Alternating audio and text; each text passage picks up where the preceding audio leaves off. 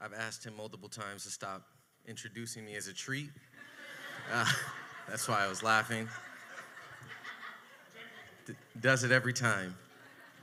Love you, John. Uh, I'm very happy to be here today with you all. I feel like it's been a long time since I got to spend a Sunday uh, with Zion Brooklyn. And so, very excited to be here, continuing our sermon series through the book of Luke. But before we get into the scripture, have any of you ever like decided to do something or make a, a, life decision or take some type of you know journey whether physical journey or emotional or or you know any type of, of big decision you made that felt like a really good idea when you made the decision but turned out to be much more difficult than you anticipated? All right. We on the same page. uh, For me, one of the biggest examples of that um, was when me and my wife decided to have our third child. All right, there's some of y'all know already. Um, I was perfectly happy with two kids. We had two kids back to back. They were great, loved them. We figured out the speed bumps. They were six and seven, and it felt like fantastic. I was in my early 20s when I had them. My plan was that by the time I was 40, they would be in their 20s, and I could just go live my life, and me and my wife could travel the world and live this extravagant life. Uh, but what happened was uh, when, when my, my then youngest daughter was about six, me and my wife felt like it was time to have another child, um, ruining all my plans for my life. but we both felt this strongly, uh, and so what I did was I started talking to some friends who had more than two kids because I was nervous. Because uh, I remember how difficult having one kid was, and then how difficult having two kids was. So logically, three kids was going to be even more difficult. But every single person I talked to, every single friend, 100% of them, your pastor being top of the list, told me that once you get past two, it gets easier. It's illogical. It makes no sense. I knew it made no sense, but so many people told me this that I started to believe them.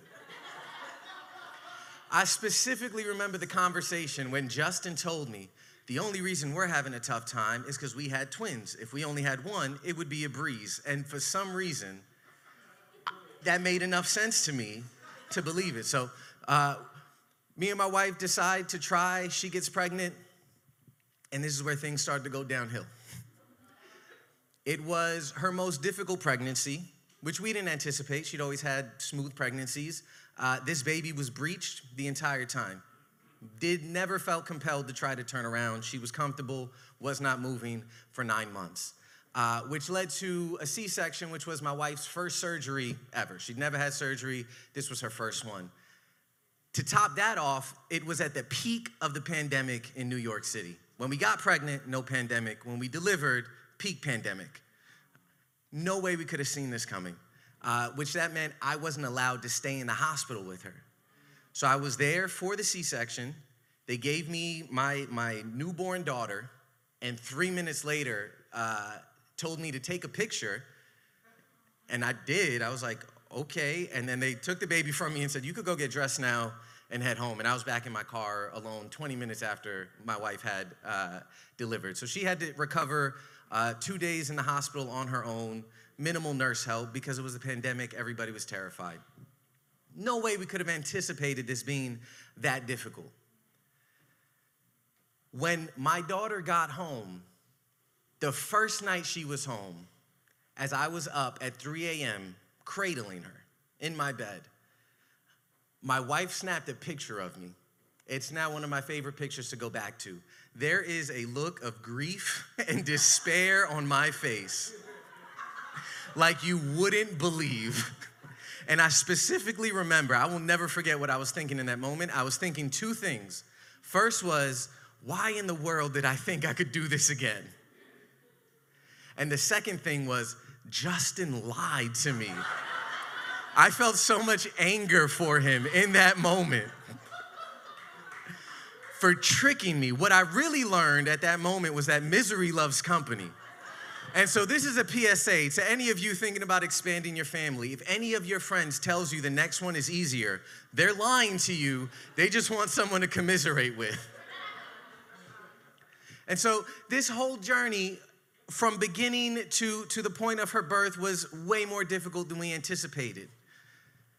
On top of that, she is by far, trying to think of the best way to say this. Uh, she's not a bad kid. She's not. She's just a lot. She's a lot. You know, I, I always said that my, my, my middle was, was a hurricane. Um, Luna's like an earthquake that caused a tsunami you know, like like mass destruction. Like this is her world, and I'm just living in it. She runs the house. She runs the schedule. She she is so independent, much, which is a good thing, but not when you're a parent and you need your kid to put their shoes on. You know what I mean? It's difficult in ways I had not anticipated. And I'm sure all the parents in here can relate to that to some degree. But what's crazy is that if I had an opportunity to go back and make the decision to try for a third or not, I would do it again every single time, no question. Not even a, a, a, second of hesitation, because the reward that I've received from this little girl being in my life, the way she's she's uh, added to our family, the way she's brought joy and, and uh, happiness and excitement and all of these wonderful things that, that are really intangible and hard to explain makes that difficult journey so worth it. I would do it again and again and again. And today, as we read uh, through, through the next portion of Luke, we're gonna be talking about how following Jesus is a lot like that how following Jesus is often much different than we expect it to be. And it's often much more difficult than we expect it to be. But the reward at the end is far greater than we could ever imagine. And so, read with me from Luke 9 10 through 17.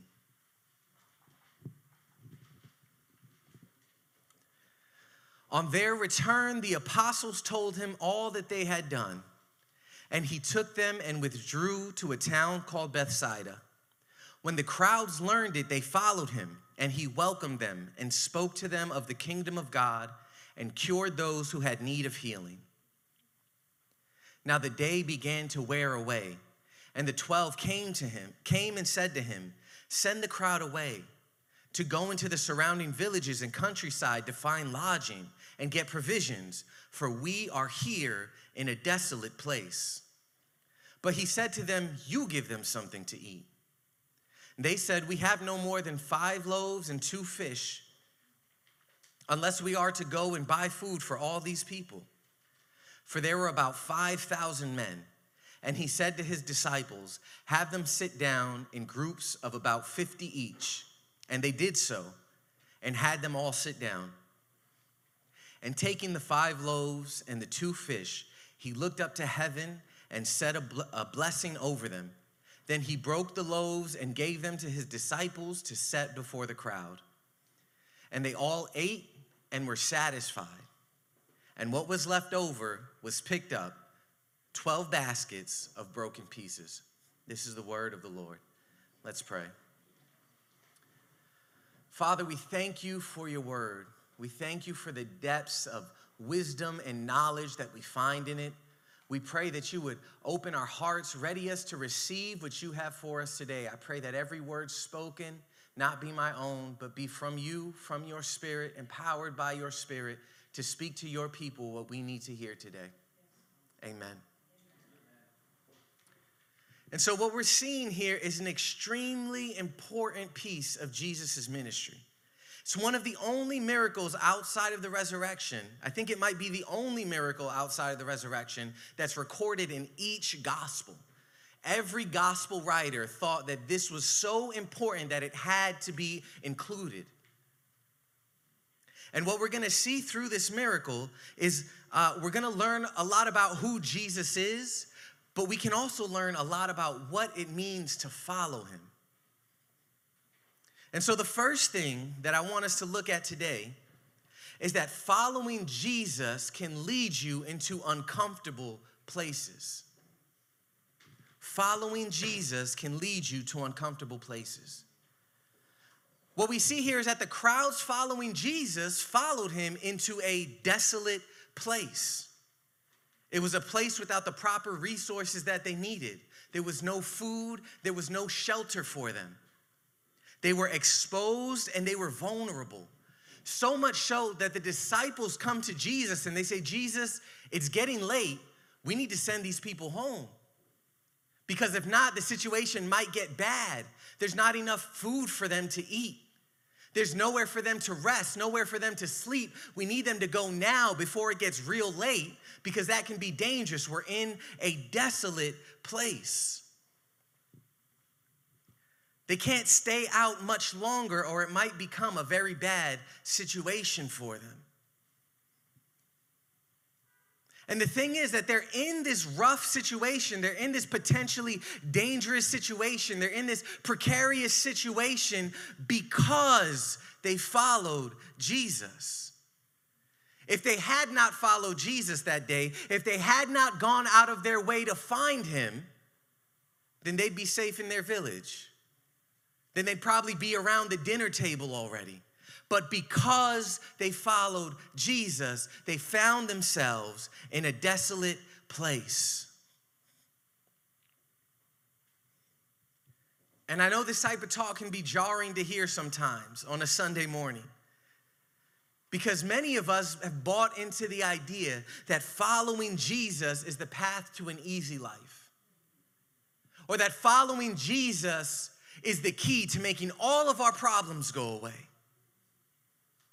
right? We think that following Jesus is gonna make our debt go away and it's gonna get me a better job and a better relationship with my spouse or a partner to cure my loneliness. It's gonna remove my depression and take away my sickness and get me a bigger house and a better neighborhood and bring the interest rates back down. Come on, somebody. I'm never gonna have to look for another parking spot again. Come on, somebody. I'll win every sneakers raffle that I enter. Come on, somebody. See some amens in the back. That one was for me. And it's pretty obvious that this is how we view following Jesus. Because when things get tough, when things get uncomfortable, when the situation gets sticky, so many of us are quick to bail on the things that Jesus called us to. So many of us are quick to take the thing that Jesus called us to and put it on the back burner. How many times have you said or heard somebody say, I've had some stuff going on in my life, so I stopped coming to church for a while. I stopped doing community for a while, but things are better and I'm back now. I hear it all too often. And here's the thing that God, in His great mercy, does give us good things and He does give us good gifts, and He does bless us. But following Jesus is not a guarantee to a frictionless life, not by any means. And I know this can feel like a bummer. And I know that every time I'm here, I'm just talking about how much we got to suffer for the gospel. But the truth is, this should be encouraging to us. The truth is, this isn't a downer. This should be uplifting for us because sometimes when life gets very uncomfortable or difficult, we think God's abandoned us. Sometimes when life gets hard, we think that we've done something wrong and God is punishing us. But what if I told you that following Jesus was inevitably going to lead you into some uncomfortable situations? Following Jesus was going to inevitably lead you into some places that you'd rather not be. And what if I told you that the things going wrong in your life might not be an indicator that you're far from God, but actually the exact opposite, that might be an indicator that you are closer to Jesus than you've ever been?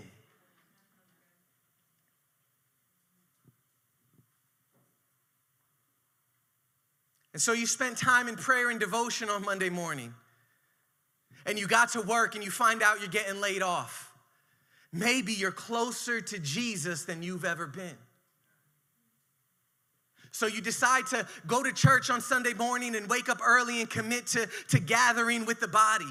And on your way to work, uh, on your way to church, your car breaks down. Maybe you're closer to Jesus than you've ever been.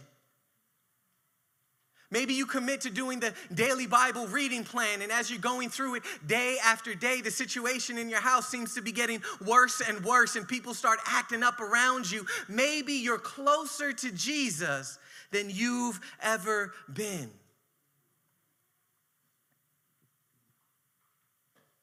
When Jesus tells us to follow him, he doesn't say, Come follow me through a field of lilies. And we'll skip and frolic together all day. When Jesus tells us to follow him, he says, Pick up your cross and follow me. It is an uncomfortable place sometimes. It is a difficult place sometimes. It is a desolate place sometimes. Jesus himself, at the beginning of his ministry, follows the direction of the Holy Spirit into the wilderness to be tempted. Beloved, sometimes following Jesus is going to lead you to a desolate place. And that brings us to our second point that sometimes following Jesus will lead you into impossible situations. What do I mean? Well, when the disciples express concern for the crowd, a genuine, legitimate concern, they're caring for the people that are coming to see Jesus. And they're saying, Jesus, can you send them away so that they can be safe and they can be well provided for? Jesus flips it on them and says, No, you give them something to eat. Could you imagine for a second the disciples in that moment. I could imagine how tight I would have been with Jesus. If I came to him and said, Hey, heads up, it's getting kind of late. We should send these people away. And he was like, Nah, you feed them. They're not going nowhere. Could you imagine the disciples knowing that they only had a few fish and a few loaves of bread? knowing that they had very little money, hearing Jesus command them to feed this crowd of over 5,000 people. I don't care if they were next door to a Costco. There's no way they could have made that happen.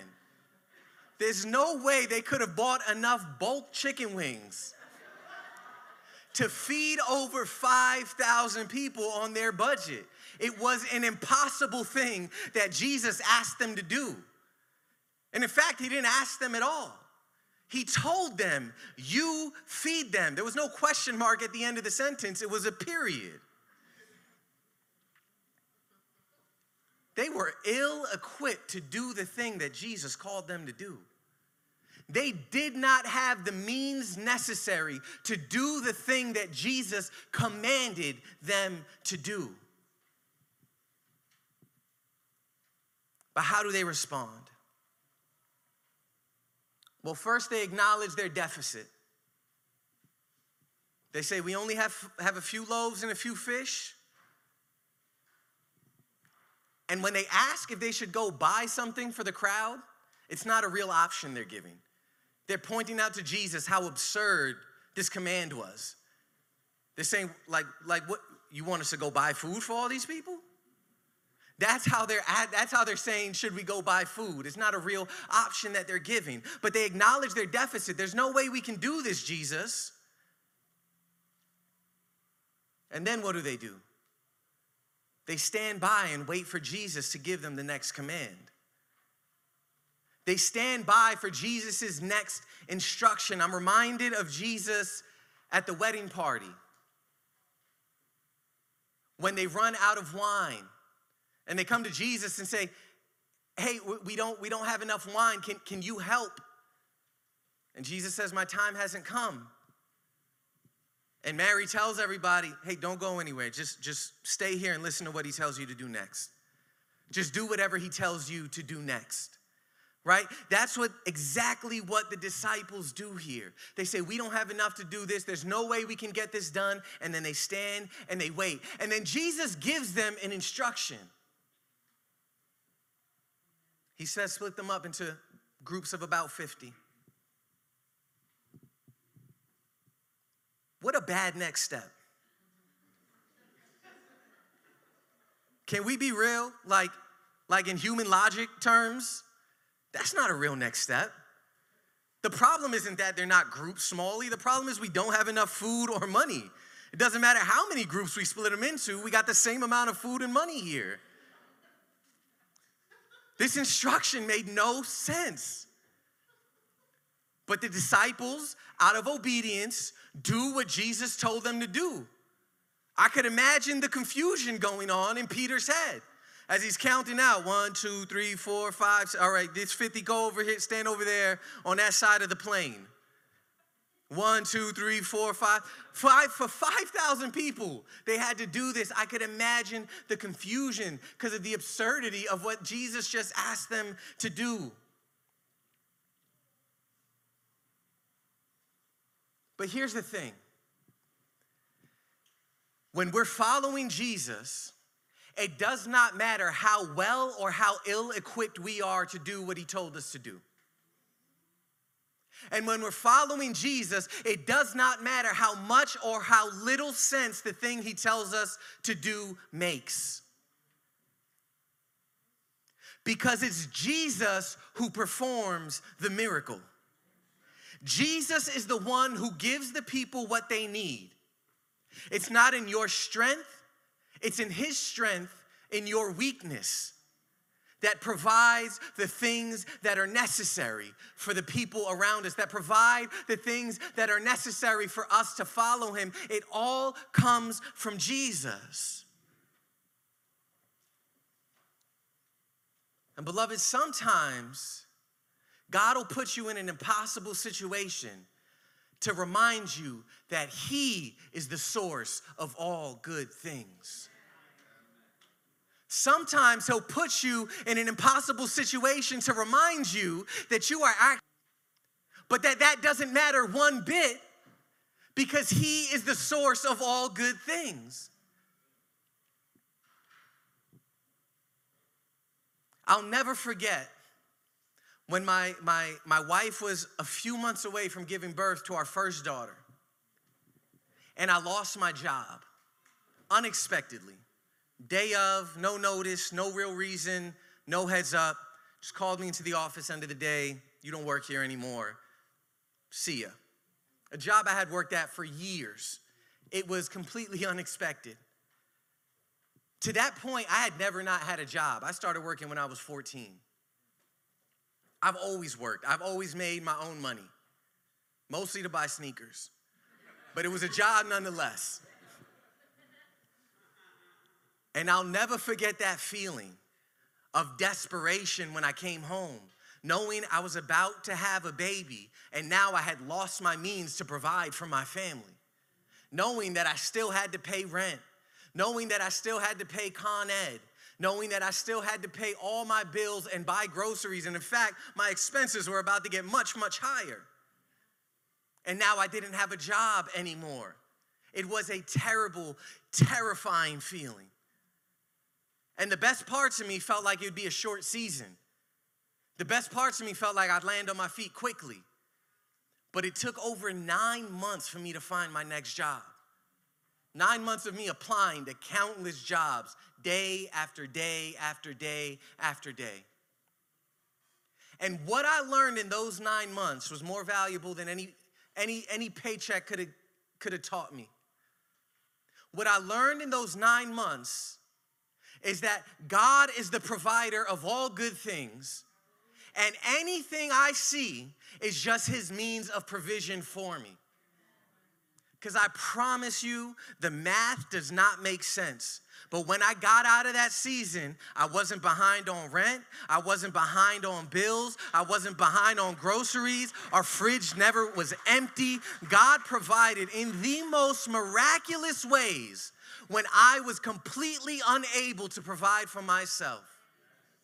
Beloved, sometimes God will put you in an impossible situation to remind you that He is the provider of all good things.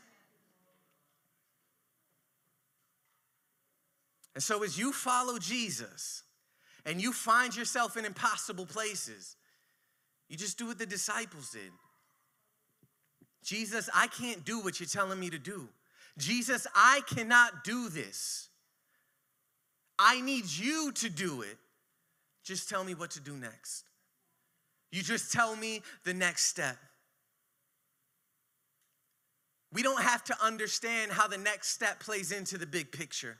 I think this is where we get tripped up a lot. It's where I get tripped up a lot. Because I know what the last step should look like.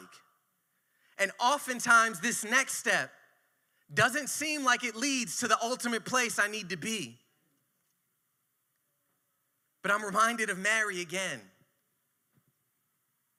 As she's carrying Jesus, as she's carrying uh, uh, uh, uh both preconception and uh, uh, pre birth and post, and all these people are coming around and saying, This is the Messiah, this is the King, giving her all of these good promises. And scripture says she hid those things in her heart. She just hid them away because she still had to give Jesus a bath. She still had to make Jesus his, his three meals a day. She still had to take Jesus to get instruction to go to school and learn. Messiah was the last step, but she just had to focus on the next step of providing for Jesus' daily needs as a baby. And beloved, this is how we follow Jesus well. Because if we're looking at the next step, we're gonna constantly question why would I put these people in groups of 50? You're not understanding the problem, Jesus. You're not really aware of what's going on. I think you're missing the point here. But when we just take that next step, that next step is the only step we're responsible for. God is in charge of the big picture. God is gonna make sure all these steps get us to where we need to be, get us to where He wants us to be. And all we need to do is take that very next step. Church, this is so real for me. Because I tell you, sometimes raising four kids in New York City feels like an impossible task. And if you're doing the math, we're expecting. Thank you. Send Jenny some love. And if I'm being honest, planting a church in Staten Island sometimes feels like an impossible task. And sometimes juggling a full time job and a church and a family feels like, not sometimes, always, every moment of my life, that feels like an impossible task. But I've learned that in my life, all I need to do is look to Jesus to provide for every single need. I've learned in my life that all I need to do is follow Jesus and do what he's telling me to do, and he's gonna provide the things that I need in the way that I need them, far better than I could ever imagine. My daily prayer is Jesus, I can't do this. I need you to do it. Just tell me what to do.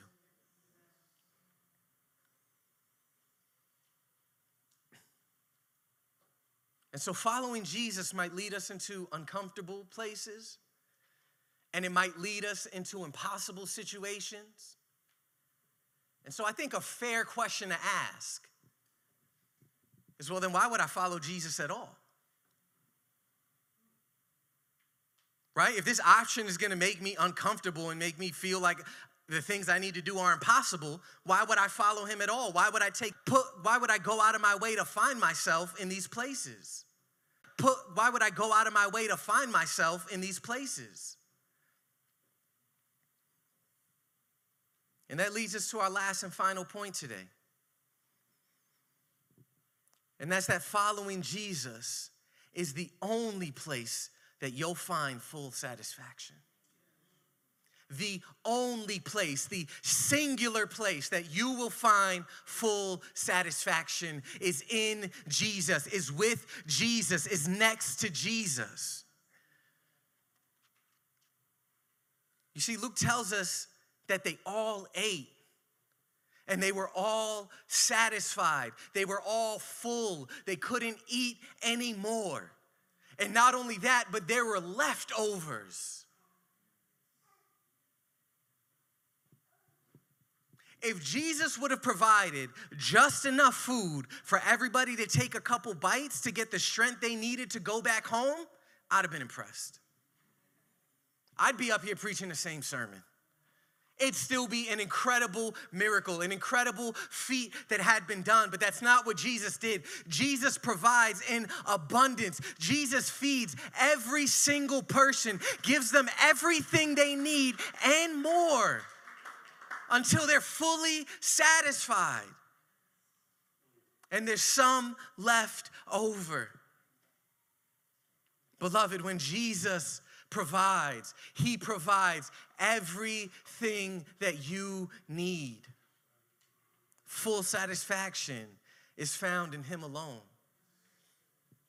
See, only with Jesus can you find yourself in a desolate place. Only with Jesus can you find yourself in an impossible situation and leave fully satisfied. Church, have you, have you ever been in the middle of a storm with ultimate peace? Church, have you ever been in the midst of a trial with unexplainable joy? Church, have you ever felt fully satisfied, fully content when everything around you says that you don't have enough?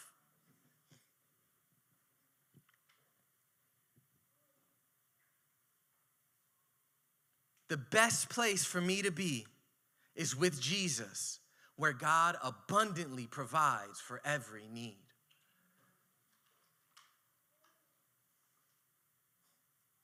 In Matthew, Jesus says this Therefore, I tell you, do not be anxious about your life, what you will eat or what you will drink, nor about your body, what you will put on. Is not life more than food, and the body more than clothing? Your heavenly Father knows that you need them all. But seek first the kingdom of God and his righteousness, and all these things will be added unto you. Look at how Jesus almost belittles the things that we worry about most. Because when I'm anxious and I'm worried, it's usually not about spiritual things. It's usually because my bank account looks lower than it needs to be. It's usually because the car repairs are adding up much higher than I expected them to go. It's usually because I'm looking at some physical need, and look how Jesus dismisses that here. He says the body is more than food and more than clothing. God knows you need that. But He provides this and more. The things we need in this life are just, are, they're a given. It, God's not tripping over them. It's not a thing, but He's also gonna give us everything we need for the next life, everything our souls need, everything our spirit needs to be with Him. God is going to provide abundantly. Church, that means that anything else that I follow and anything else that I seek, anything else I let lead me, is ultimately gonna fail. It's ultimately gonna leave me hungry. I'm not gonna be satisfied. I'm not gonna be fully provided for. Maybe a little bit, or maybe for a short time, but ultimately everything else will fall short. And that's money, and that's your job, and that's your feelings, and that's your logic, and that's self preservation. All are going to fall short. No matter how I pursue these things, they're all gonna leave me hungry in the end, no matter how promising they seem.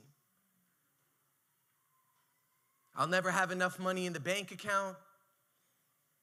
I'll never have enough sneakers in my closet. I'll never have enough space in my apartment. But following Jesus, I never need to worry. I never need to second guess because He will provide all that I need. And in Him, I can be fully satisfied.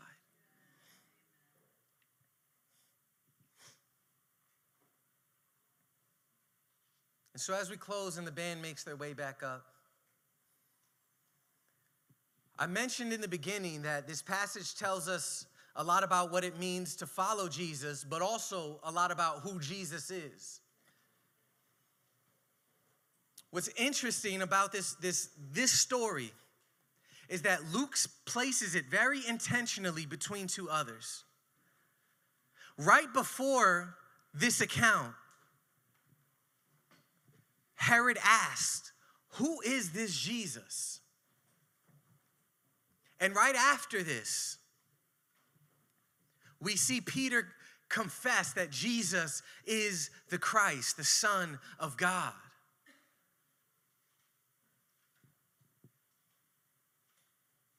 See, church, Jesus not only provides for our physical needs, but just as he broke the bread to feed the crowd, he also broke his own body to meet our ultimate spiritual needs. In him, we are made right with God, and in him, we are fully satisfied, both in this life and the next.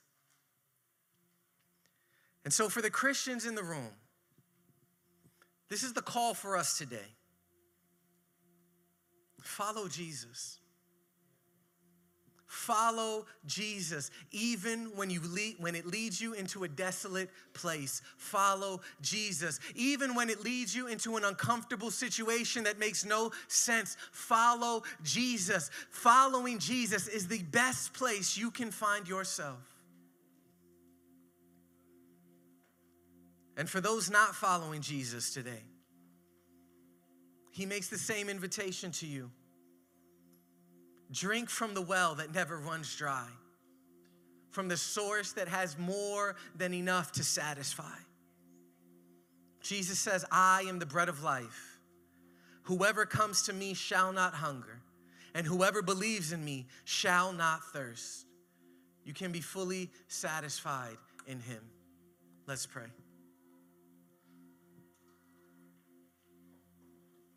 Jesus, we thank you that no matter where your spirit leads us, no matter what situation following you brings us to, we can trust fully and wholly in you, knowing that you provide for every need, knowing that you are the source of every good thing, and we need not fret and we need not worry. Help us to fix our eyes and our hearts on you, to never waver, to never be distracted left or right, to never look backwards, but to see where you are going and follow you. Help us, Holy Spirit. Amen. Church, if you'd like some prayer, we're going to have leaders on the side who would love to pray with you. Join us in a time of worship.